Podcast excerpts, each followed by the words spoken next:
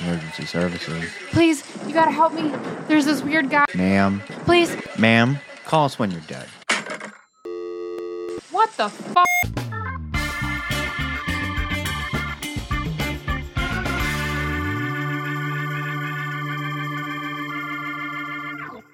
Welcome back, callers, to another episode of Call Us When You're Dead. I'm Keith. And I'm Ryan.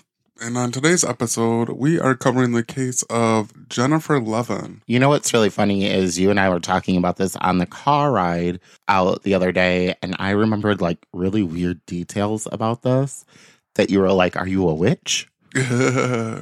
Like, I remember there's a Kennedy connection and all sorts of just really weird things that you were like, well, how do you remember all of that? Right, right. Uh, with us, you know, I guess... What what's new with you? Um, nothing. I mean, we have Christmas coming up with my family this weekend. That will be fun. Yep, yep. We always do Christmas late with my family because it's kind of hard to always just get everybody together. So Christmas is just a little more special for my family because we don't ever do it on Christmas Day. I think there's been one year that we did it on Christmas Eve. And it was such a bad snowstorm that we were like, well, never doing that again. Right, right. In other news, though, we do want to do some other special things, I guess, are our callers. Shout outs. Shout outs. We have David J. Doug T. And Kimberly H. Thank you guys so much for being callers. Also, we do want to apologize. If Ryan and I sound a little nasally, we are fighting off a bit of a cold. Not really sure what's going on there. Yep, so just bear with us. Yeah. So, some of you may be familiar with the Jennifer Levin case. However, we are still going to cover it because it fits perfectly in our Season five theme of murderous entertainment. With that being said, let's head to New York, August twenty-fifth, nineteen eighty-six. Please keep your hands, arms, and legs inside the time machine at all times. Call us when you're dead. Cannot be responsible for any lost limbs. Here, we are going to meet Jennifer Levin, who was only eighteen years old at the time. You could say that she had a privileged life. She lived with her successful property agent father in Soho, which, if you aren't familiar with, it's a fairly ritzy area in Lower Manhattan. She not only attended private schools in Manhattan, she was popular, beautiful, and intelligent. If Jennifer wasn't in the books, she was partying and socializing with her friends. So you would say that she was probably doing the same thing that every eighteen-year-old was doing ever. Yeah, more than likely. With that being said, it will lead us into the events that occurred on August twenty-fifth, nineteen eighty-six. Jennifer had just returned home from a week of hanging out in the Hamptons, so she decided to meet up with some friends that she hadn't seen in a while that night. They met up at a popular bar on Manhattan's Upper East Side. So you're telling me that she is eighteen and going to a bar? Yep. You know the fake I Ds were just rolling around. Oh, for sure. Eventually, one of Jennifer's summer flings comes into the bar. He was nineteen-year-old Robert Chambers. Now, we don't believe it was to cause drama, but supposedly he was feeling blue because one of his other friends had just killed himself. So he wanted to go out and grieve in his own way, which, you know, everybody grieves in their own way. Nothing wrong with grieving by going to a bar or going to a church. Just whatever way helps you grieve, grieve that way. Right, right, right, right. But, you know, do it do it in a constructive way. Don't don't become an asshole. Right, right. As the night turned into early morning, people recall seeing Jennifer and Robert leaving the bar together at around four a.m. I mean, don't bars typically close at two? See, that's what I, I thought, but maybe things are different and... Maybe it's not the type of bar that we think it is. Maybe it's one of those, like, teen hangout bars? Uh, it was, it was definitely a bar. Oh, okay. I know that. At around six a.m. in the morning on August twenty-sixth, nineteen eighty-six, a cyclist found Jennifer's lifeless, half-naked body in Central Park. Her body was laying twisted near a tree with her top and bra pulled up. Her body and face were covered with several scratches, bite marks, and bruises. Jennifer's left eye was swollen and her fingernails were bruised. There was also deep red marks across her neck. So she's been strangled as well. Yeah, that's that's what I would gather from it. After they identified Jennifer's body and the news got out, many people from the bar that night, oh my gosh, many people from the bar the night before came forward to help solve this terrible crime. Nearly all of them mentioned that they recalled seeing Jennifer and Robert leaving the bar together. Well, that's that's good that those people are coming forward. Right, and they know who he was, who he was because he's in that same social group. Right, right. Okay, callers, with that being said, this is where it's going to get a little tricky. We would normally talk through the crime and what occurred. However, considering there were no witnesses to the crime itself, all we have to go off of is Robert's account of the night and the autopsy report. We will cover both sides of the story, and you can decide for yourselves where the accuracy lies. Because, spoiler alert, Robert is a fucking douche. Before we cover Robert's accounts, we want to mention some something strange that happened the morning Jennifer's body was found. Robert was still in the park, sitting on a nearby wall. When police and ambulance arrived, he never mentioned knowing Jennifer and was sent home by them, along with other bystanders, to clear out the crime scene. See, I feel like that is fairly weird. Right, I feel like that is clue number one that you've murdered somebody. So, with that being said, let's cover Robert's account of that night. When the police arrived to talk with Robert, they noticed scratches on his face. When asked about that, he said that his scratches came from a cat. Some back and forth, some back and forth goes on, but eventually Robert did admit that he killed Jennifer, but claims that it was an accident. Robert would go on in explaining the story of how he and Jennifer went to Central Park to have some rough sex that night and how he and how she used her underwear to bind his hands and behind his back. Then stated he became upset after she kept squeezing his junk. Well, that's a lot to unpack there. Right. So first he claims, oh, I don't know who she is. Then it's, oh, a cat did it. Then it's, oh, yeah, I kind of know who she is. We went here to have rough sex. That's not something you just kind of know that person. You better know that person. Right. To now she's used my, her own underwear to bind my hands behind my back. She then squeezed my testicles. Correct. Right. Well, okay. That about sums it up. Okay. Responding to the many, multiple testicle squeezes, he reacted by somehow hitting Jennifer in the throat with his arm, which probably killed her, and knocking her off of him, immediately making her fall backwards on the ground. So he just did a karate chop ninja move and killed her. Right. That this is this is what Robert said happened.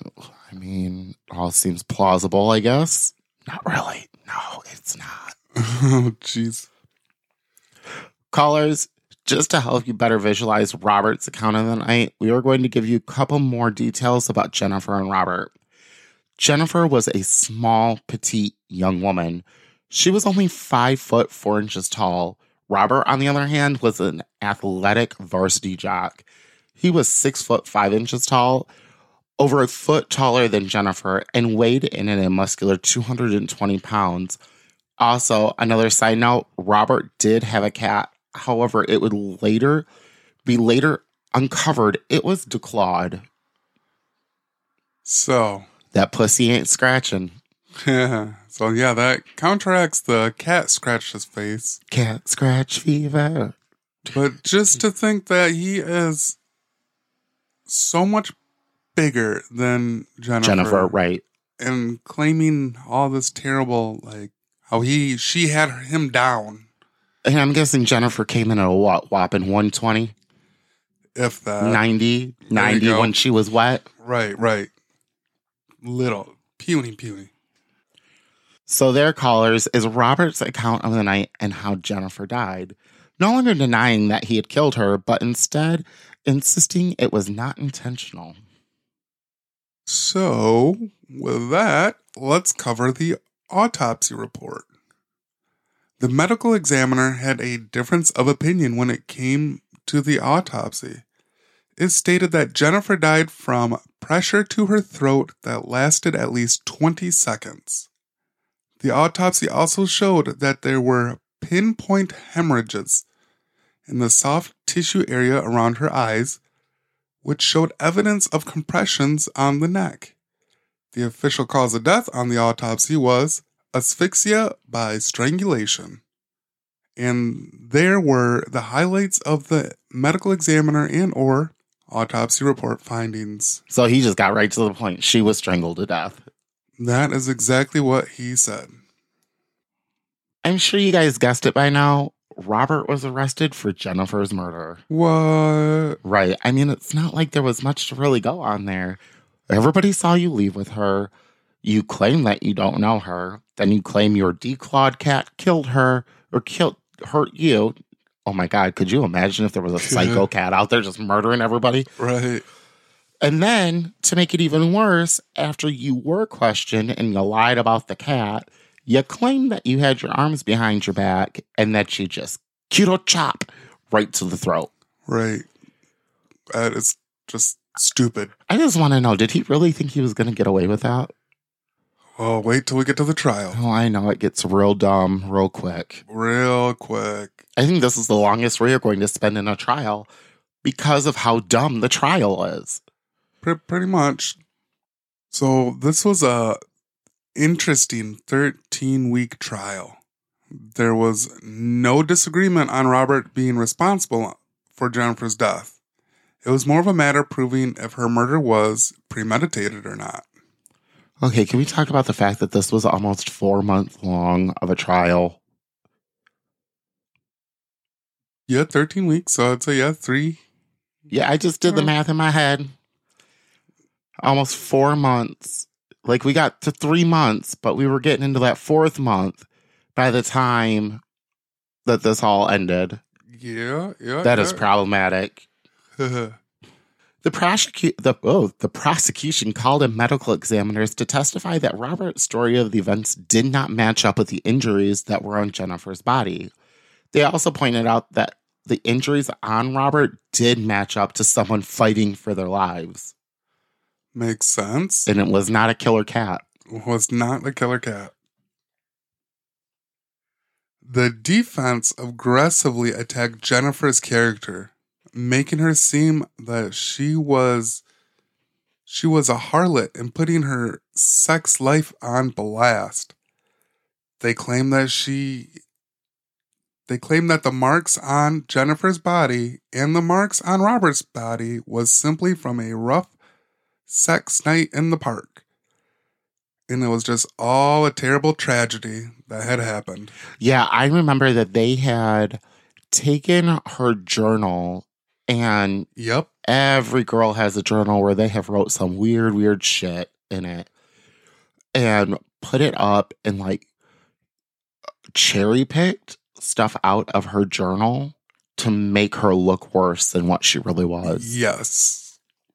And they, they, yeah, they really made her look bad. Now to me, it seems obvious. However, Robert's attorneys was one of the best. After both sides gave closing ar- their closing arguments, it went to the jury. The jury was deadlocked for nine days. Both sides nervous, both sides not knowing which way to go. Then in an instant, it didn't matter anymore because the prosecution and uh, Robert agreed to a plea deal. Now, can you imagine uh, giving closing arguments and then just waiting for jury deliberation and it lasting for nine days? Days over what seems like the most obvious situation there could be. You know, and I just want to point out, it's because he was the pretty boy that I think that they had a hard time with that. Right. And and they, the defense really tore up Jennifer a lot. Yeah. Reputation and whatnot. I do have a big problem with that. I don't think you should be allowed to take somebody's personal journal that didn't have anything to do with the actual case. Now, if there was stuff that talked about like her and Robert in it, then you should be able to admit that into the court for like the whole proof that it is. But you shouldn't be allowed to go through somebody's journal and on page one it talks about, oh, I like this, and on page two it talks about Robert, and then cherry pick this from page one and then put this with page two to make it look as if she's talking about Robert, because she never was in that way. Right, right, right. Like, and, and I want the callers to understand, yeah, Robert and her had a fling, but that fling was like a week long. It wasn't, it wasn't like this huge, over-the-top emotional thing. They did it once, and she was like, fuck it, I don't really like you, and it was done. Right. The deal, the plea deal stated that he would plead guilty to first-degree manslaughter, which carries a five to fifteen year sentence, which he would end up serving all fifteen years. Plus, he would also be required to admit that he intended to hurt Jennifer to the point of causing her death. So then what was the point of the trial? Because isn't that what they're going to get him on either way? What? Is the fact that he murdered her? Well, it depends on which. So the jury never decided if it was premeditated or not. They were deadlocked. Okay, so, but had they...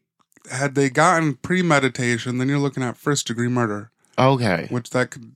Come with a life sentence. Yeah, or death. Got, yeah, where this is just a heat of the moment. First-degree is heat of the moment, right? With manslaughter. Yeah. Due to that last part, he was sued by Jennifer's parents in civil case for wrongful death, which they won. He must pay all money, including any income from book or movie deals, plus ten percent of his future income, up to twenty-five million dollars. So, yeah, during that civil part, he pled no contest, so he didn't even fight it. Well, yeah, because at this point, like, he already has a deal. Like, he's already pled to it at one point. So I don't think that he could be able to, to then say not guilty of it in a civil court, correct? Oh, you you can absolutely say not guilty. But, but then isn't he perjuring himself from that first one because he's pled guilty to, like, he took a plea?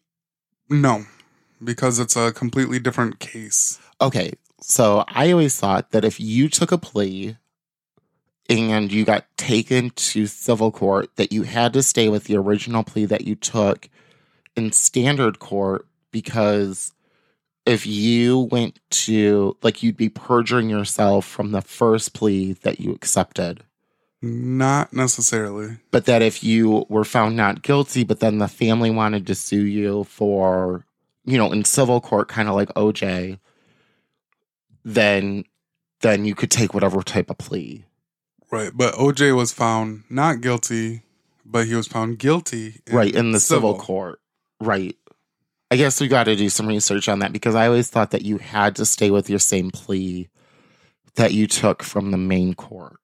Yeah, you, you shouldn't have to, because civil and criminal court are two different proceedings, and they can't be linked together just because... But I thought they could because of the same case.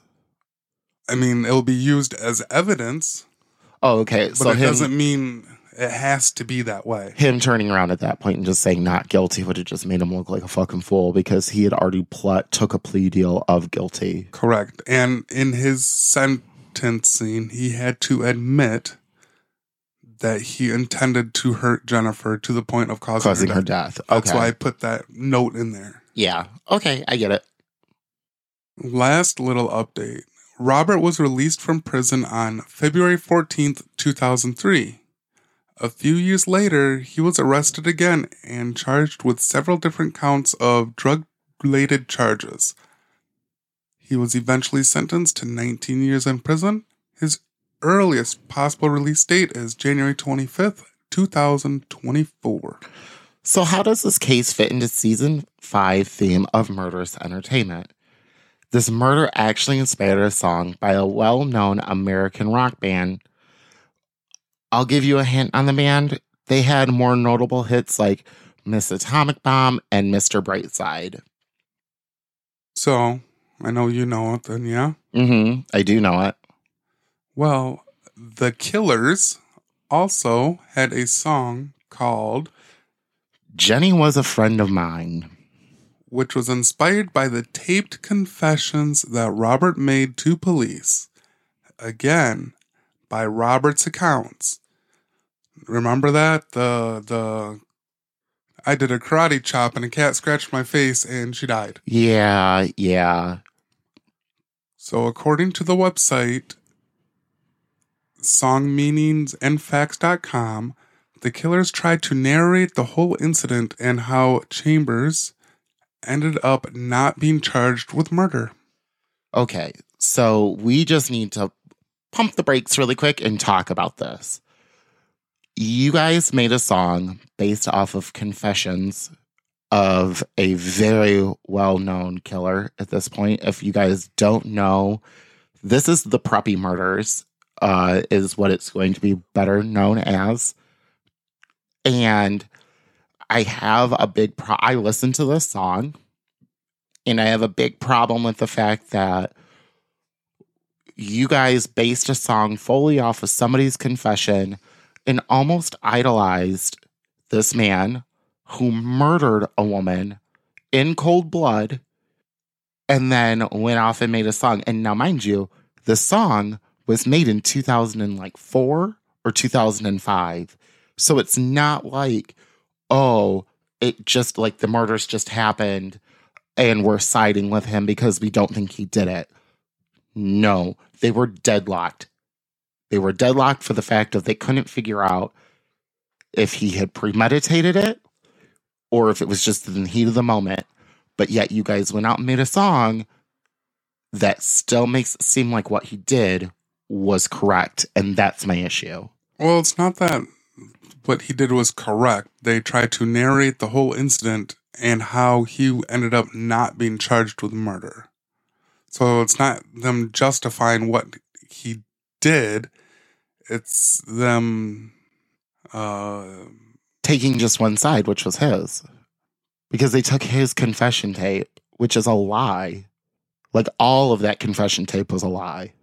So, I mean, the whole premise is not to trash on the Killers. They're still a re- musician band, and they they it wasn't to idolize this uh, murderer. It was to narrate the incident of how he weaseled his way of not being charged with murder. Yeah, I mean, I guess I'm not trying to trash them, but I'm just saying I think we have a big problem of not sometimes getting all of the details. And this is one of them where they don't have all of the details, or they just didn't look up all of the details.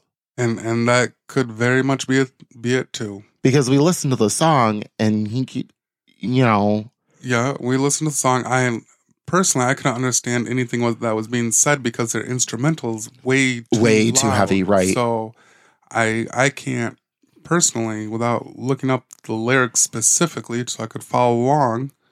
But again, the Killers ain't my cup of tea as far as music, but it fit perfectly for this season theme. Well, you don't make my sister hate you. Eh, she'll get over it. I'm gonna tell her. Ooh. So there you guys have it. This is the case of Jennifer Levin, or as some of you may know it as, is the Preppy Murders. I hate calling it that. The dude was a douche. So we understand that we have talked about sexual assault, so we are going to give you guys that number for if you or anybody that you know has been affected by somebody that has been sexually assaulted. It is eight hundred, six five six, four six seven three or eight hundred, six five six, HOPE. Also, we did talk. You know, we always talk about mental health awareness here. And so if you or anybody that you know is suffering from a mental health crisis or has is having suicidal thoughts, please contact nine eight eight for any help. And please remember to rate, review, and subscribe to our podcast wherever you listen. Also, don't forget to follow us on the socials at facebook.com slash call us dead. Follow us on TikTok at Call Us When Dead, where you can see some fun videos of us, or better yet, Dracaris, the Sugar Gliders Emma and Regina, and of course our fur babies Lola and Bailey. Or you can email us at Call us dead at yahoo dot com to tell us what you thought about the case, ask questions, suggest some cases, or just say hi. But until then, remember to stay strong, do everything with love. No, there is always hope. And in case you forget, you can always call, call us when, when you're, you're dead. dead.